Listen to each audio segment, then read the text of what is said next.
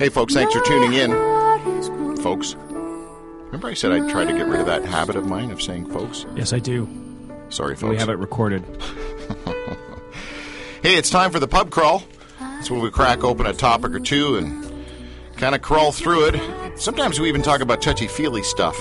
And uh, that, today's actually one of those days. This week on the pub crawl, Linda Stuart. She's the founder of Toronto Death Cafe. Uh, Linda Stuart is a life cycle celebrant specializing in funerals and weddings who creates uh, and performs one of a kind ceremonies for life's milestones and uh, special occasions.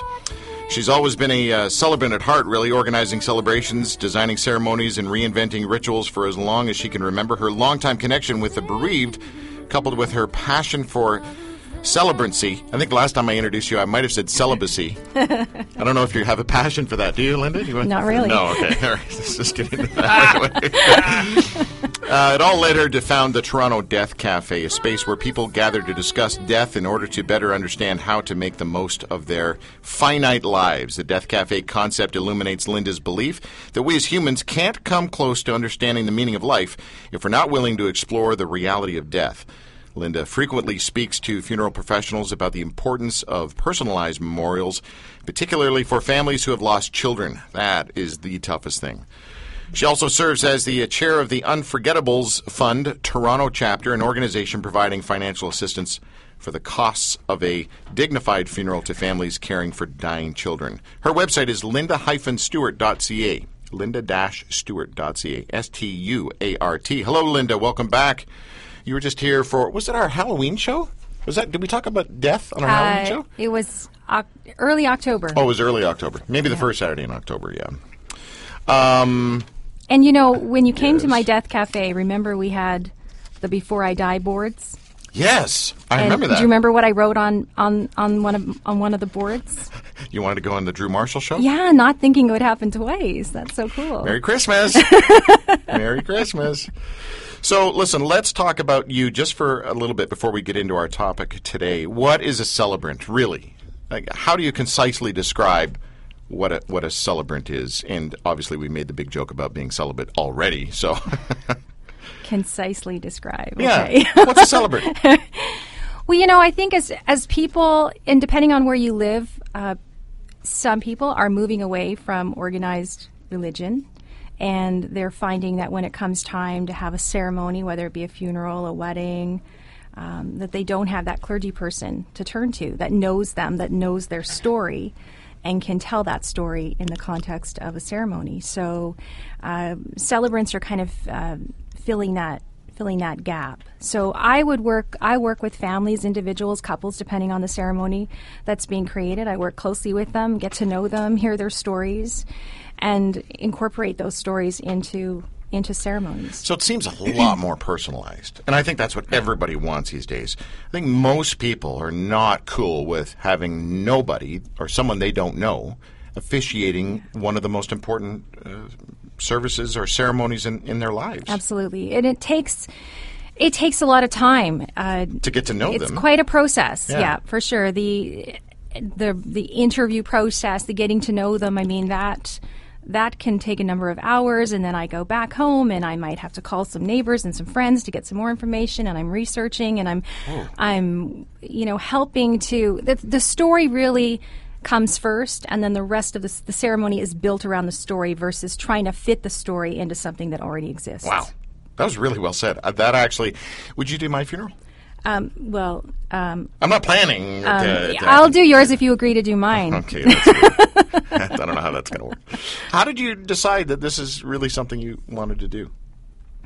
Um, well, you know, when I was little, I never knew what I wanted to be when I grew up. I thought that whole, uh, and when I was 40, I still didn't know what I, well, I wanted to be Donny Osmond's wife, but, you know, that didn't, that didn't work out. Yeah, Yes. Uh, at 40, I still didn't know what I wanted to be when I grew up, and uh, you know, this whole idea of having a calling seemed so foreign to me. I really, I really felt.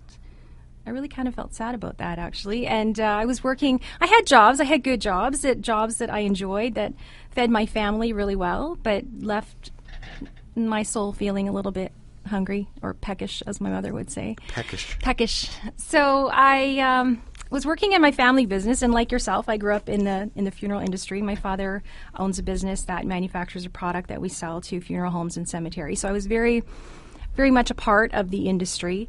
I was visiting a funeral director one day, and we were talking about funerals and uh, why this growing trend for people to walk away from the idea of having having a ceremony. And he said, Well, you know what, Linda? I got to be honest. There's a lot of really sad funerals. And I said, Yeah. And he goes, No, I mean like bad funerals. And I said, What do you mean bad funerals? How do you have a bad funeral? And he said, Well, they're the same old, same old cookie cutter. Uh, you can kind of predict exactly, you know, what's going to be said, and and people are deciding that there's no value in that, so they're they're doing their own thing. And I was really disturbed by that. It really upset me. And then he went on to tell me that there were celebrants that were coming on the scene, and that hopefully things would change. And this was ten years ago. And I said, "What's a celebrant?" And uh, he told me, and it was just like everything that had happened in my life up until that point, all the things I was good at, all the things that I enjoyed, just seemed to fit. And I was like, "Wow, that's that's it." And it was a it was a great it was a great gift. So, how would one make a ceremony unique? Because you don't want to bring the cheese to something that's so um, so sensitive, and you know, uh, uh, in Yeah. particular, a, a a funeral. Yeah. Um, you, so, how do you make it unique without going over the top? right? Yeah. There's a fine line for sure. There's a fine line for sure. One of the first one of the, actually the first funeral that I was involved in was for a woman who was involved with television and film her entire her entire life and uh, worked in the industry, loved it, was passionate about it. All of her friends and family, extended family, worked at the studio. And so when she died, her son said, "You know, we have to find a way to incorporate her love for film and television into this." And so we actually ended up having a, a, a camera, like a film you know TV camera there that was rolling. We had a clapper board, um, and it sound it sounds a bit like a production, but I can assure you that it was. It was totally authentic. It was totally meaningful. People got so much out of it. Um, everyone there said, you know, this is exactly what she would have wanted. it was key phrase. touching. It was. It was. We laughed. We cried. All emotions were, were felt that day. So it, it was just exactly what um, what she would have wanted. Um, a wedding ceremony that I was involved in this past summer. The the bride was passionate about horses. The groom uh, is passionate about building and construction. So instead of having a unity ritual that involves lighting a candle or blending of the sands, we wanted to do something different. So the groom made a frame completely made of wood, and we had two horseshoes, and they nailed the horseshoes into this frame to demonstrate their willingness to work together um, at, with regards to whatever whatever life brings their way. They're going to work together. They were a young couple, so they wanted a ritual that would demonstrate to those there that we're young in years, but our our love is mature enough to to handle this. And it was uh, quite lovely. You know, every wedding I've ever done, I when I speak anywhere, I always use some kind of a prop or teaching it because I think uh, people get bored real easy. So I've done, I've given messages from inside a zipped up sleeping bag, from the top of a 20 foot step ladder, the whole thing. Uh, I've thrown a giant brick at a uh, huge mirror. I've set a painting on fire. I, I've just done so much ridiculous stuff. And, and one wedding I did, I had a sword uh, with me, which has an awkward W in the middle of that word and uh, it was a five and a half foot claymore sword. And as I was, I can't remember what the analogy was, but I was swinging the sword around. And afterwards, the guy who was doing the video came up to me and went, uh, uh, "Sir, you, you, sir, I love it when they call me sir. Sir, you mean when I look at the video uh, later?" I said, "Why? What? Well, you, when you're swinging the sword, you clipped the bridesmaids' flowers. That's how close I came to wrecking that wedding. So." I'll be sure to call you when I'm looking for some creative ideas. Yeah, yeah. So ceremony. Eh, do you think people are getting away from ceremony or leaning into it? Does ceremony really matter? I think the word ceremony freaks people out because initially they you know you hear it and you think, oh, stuffy, traditional. I'm going to have an anxiety attack. It's not going to be you know something I relate to, uh, but it doesn't need to be like that. And I think that ceremony is so important, uh, especially now. I mean, we're in this disconnectedly connected society. I mean, we're hyper connected. Uh, when I was a kid, I maybe had five, six, seven friends. I wasn't that popular. I was pretty shy. Today, it's not uncommon for kids to have, you know, 500 to 1,000 Facebook friends. We're connected with people that are that live on the other side of the globe at sometimes the expense of the people that live under our roof. And uh, so I think ceremony brings human beings back together again, and nothing can replace looking in someone's eyes, touching someone's hand, giving them a real hug, not a virtual hug. And, and I think that's why um, why ceremony today is, is more important than ever. As you said that, the weebs just touched each other. I mean, held onto each other. They're other's so hands. cute. They are so cute. I just read an article today. My son sent me this. Uh, um, uh, there's some scientific study has now said that uh, each human. What do you mean? Why are you shaking your head at me? It's Is this the one about sleeping in separate beds? no. Because that's wrong. It's about hugs. Each human being needs uh, to thrive eight hugs a day. really? Eight hugs a day. Six to maintain some sort of status of sanity. How- Eight to thrive. And how many hugs have you had today? Um, so let's talk about your favorite Christmas story. Because when's your birthday, Linda Stuart? My birthday. yeah. Yeah, and speaking of birthdays, happy birthday to you. Thank you. And I hope that you get a lot done in the next year because um, Because that's my last year of my no, 40s. no, no. You know what? There's. I Thanks. think. I think people have this. I want to do this before I fifty. I'm fifty kind of list, Right. and I know because I had one of those lists, and I have 19 days left, Left to go before you turn 50. so don't procrastinate because you don't have much time. When's your birthday? December 24th. Do you have a, a favorite Christmas story? Because if anybody gets to speak into Christmas, it's you. And if anybody gets to speak into our, our subject today, which is obviously why you're here, uh, you know, how, how sometimes the darkness of Christmas can kind of take over for people. It's Yeah. you. You get to speak into this. Okay. So let's talk about, before we get into the darkness, Okay. your favorite Christmas story. Okay, my favorite Christmas story. Um, I was about eight years old, and all I wanted for Christmas was a real gold ring with a blue birthstone in it because I'm December. And uh, up until that point, I had plastic rings with pictures of Donny Osmond in them and all that stuff. But I and the rings that turn my finger, in them? fa- yeah, love purple, and things that turn my uh, my skin green. So all I wanted was was a real gold ring. And uh, my father asked me, "What do you want for Christmas?" And I told him, and he said, "You know, Linda, that's a really that's a really precious precious gift. And um, it takes a lot of responsibility to handle real gold jewelry. I mean it's precious. So i think you're just a little bit young this year. So why don't we why don't we just put that off for a year or two? So we went to the mall one night to shop for my mom uh, and uh, of course we went into the burke store. Remember Birks the jewelry store? That Yes, I did. I totally remember Birks. in the in the 70s Yep. went into Birks and of course i made a beeline for the little girl's rings and uh, my dad came over again and said linda no it's a little too precious for you so Christmas morning came and I opened all my presents and we were getting ready to have breakfast and my father came up from the basement holding this big box and said, "Linda, there's one more for you." And I opened the big box and inside was a smaller box and a smaller box until we got to that iconic blue velvet Birks box. Tearing up. Yeah. And inside of course was my golden ring. And how did the you react? birthstone. I was elated and I jumped up on his lap and I covered his face with kisses and gave him the tightest hug that I could. And when I pulled back and looked at him, I saw something. I saw something in his eyes that I had never seen before, and uh, I watched that little tear trickle down his face before he wiped it away. and I knew at that at that moment. Well, I was kind of confused because you don't understand happy tears when you're little, and I uh, was a little confused. But I remember thinking something really special just happened, and of course, um, you know, he he let me see him. He let me see him really, I think, for the first, First time. and I'll never forget that. And you know, as of course of the as the years have gone by, I've I've come to realize that you know the real the real precious gift was not the ring that year, and um, that's that's I've always tried to. Country song that Dolly Parton. It's not. It wasn't the ring. It was the See, tear. I should have married Donny Osmond. We could have made beautiful Coulda- music coulda made beautiful music. Man.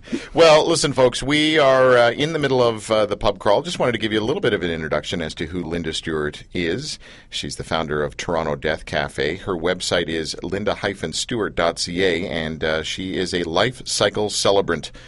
So uh, check her out online. Uh, but let's invite the Weebs in at this particular moment as well to this conversation because um, I know that these guys are authentic and pretty nice people, and I wanted to process something that I have a, uh, a problem with myself.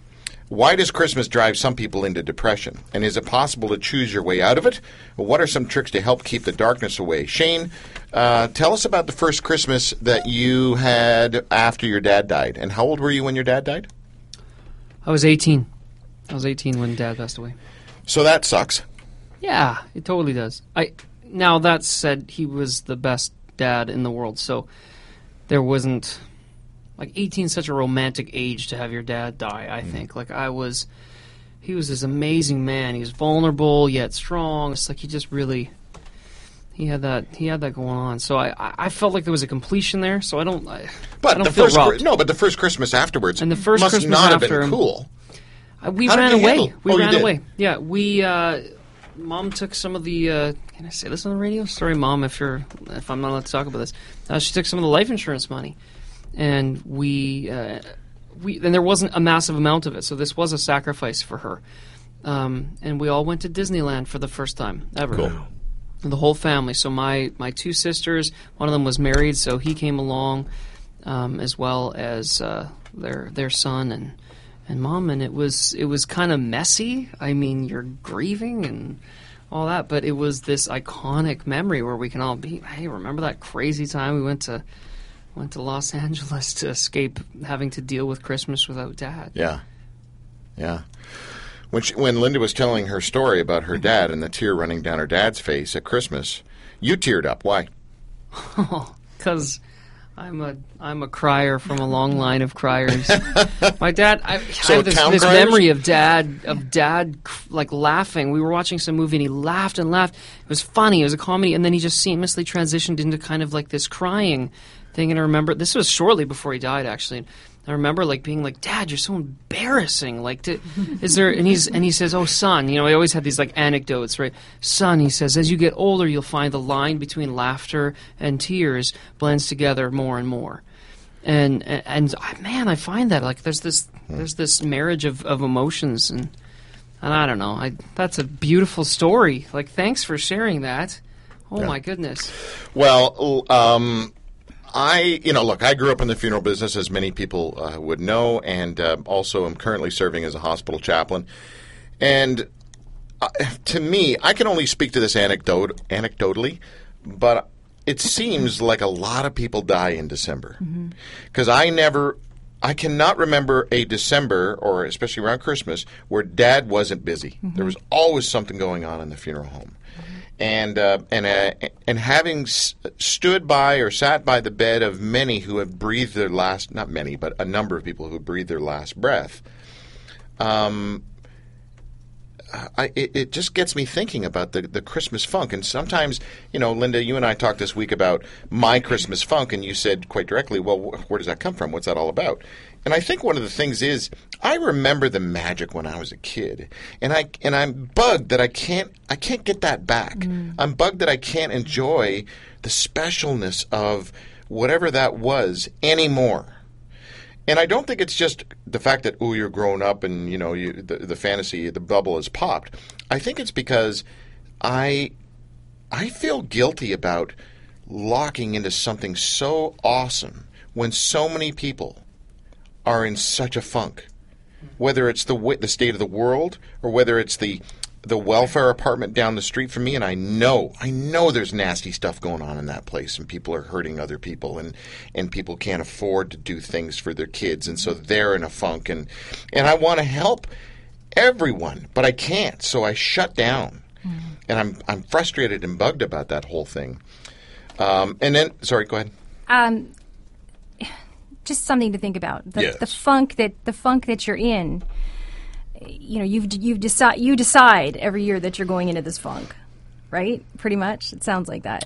You know, I am way less funky than I used to be. and what I mean by that is I have decided to not let the funk run my show Okay. uh, near as much as it has. Good, because you could you could potentially be preventing a golden ring moment with somebody. Okay, you know, I, I that you know that that that memory for me carries me, and that memory for me every every Christmas I try to think of okay, what can I do? Can I for somebody or or you know like one year I crocheted scarves for everybody in my I'm family and they were hideous they were I could do they that. were absolutely hideous. But I was so excited Christmas morning because I wanted to give them this thing that I had made. Yeah. And, and, you know, maybe just, you know, maybe having tunnel vision is okay at Christmas time and just focusing on the people that you can help because you being miserable isn't isn't healing Dude. someone's broken heart. I cannot have tunnel vision. I'm way too ADD to have tunnel vision. I can't do that. And uh, let me just say, I have a friend who just found out, just went to a funeral on uh, re- this week for uh, uh, someone that they, they knew who who killed himself. Father of four kids in a marriage that apparently wasn't awesome. I don't know the details, nor do I care to know the details. I just I just think there it is again. December. Darkness. Death. Suicide. I remember walking with my father oh, it was my father or somebody from the funeral home, I can't remember, but on Christmas Eve with a stretcher going into a house to pick up a body of someone who had killed himself hmm. themselves. Uh, and and that was more than once. Mm-hmm. In December, around Christmas. So Christmas can be a really tough time for those, mm-hmm. for, for, for lots of people, but but for those who have lost loved ones around, especially around Christmas. But if you, it's the first Christmas without dad or without mom or without whoever, so not everyone has a jolly time this month. So let's talk about how grievers can celebrate Christmas when celebrating makes them feel guilty. Um, anyone?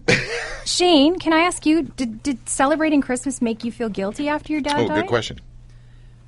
Laughter did, which was interesting. Laughter. Um, and yet, you know, yeah, it was.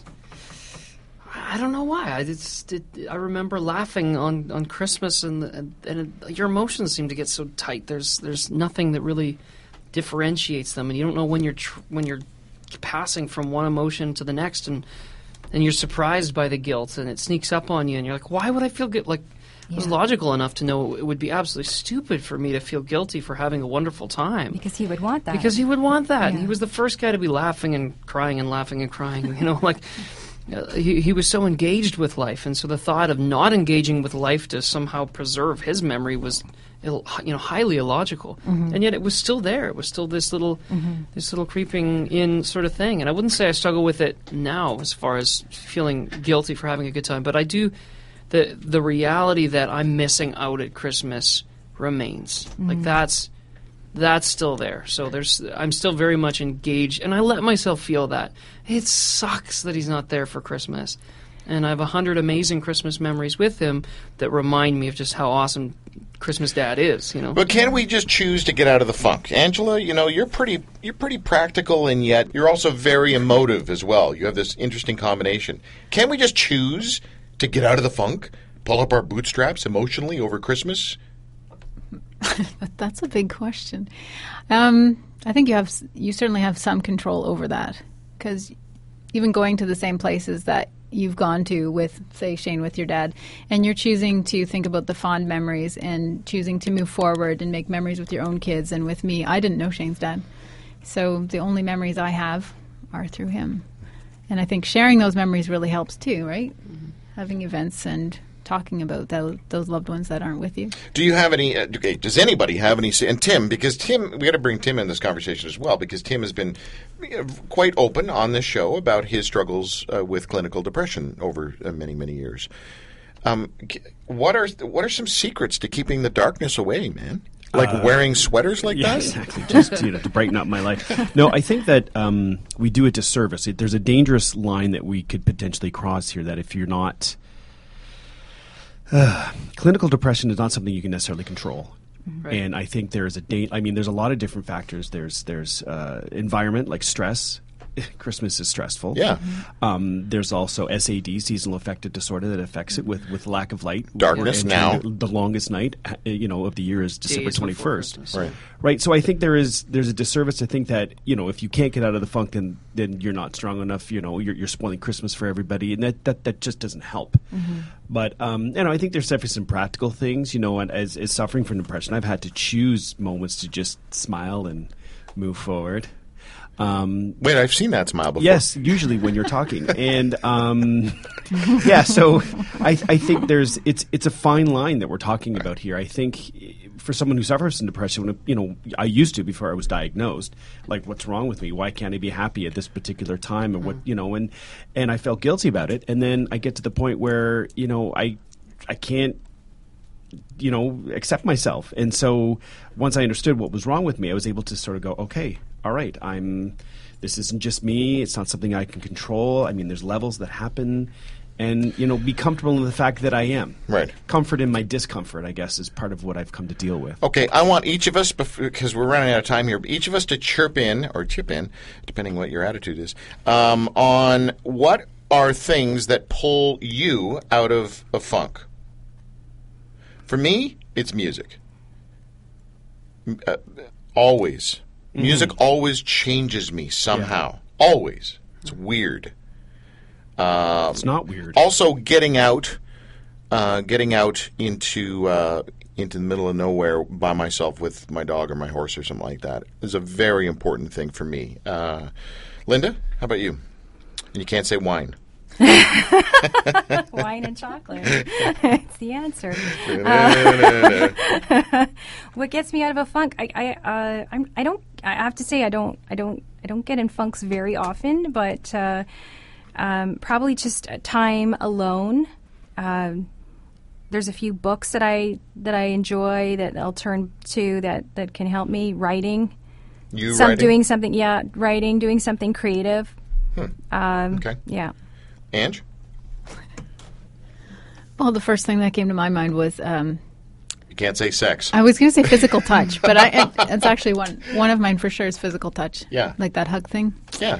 and that could be from my kids too, right? That's really important to connect that way with your children.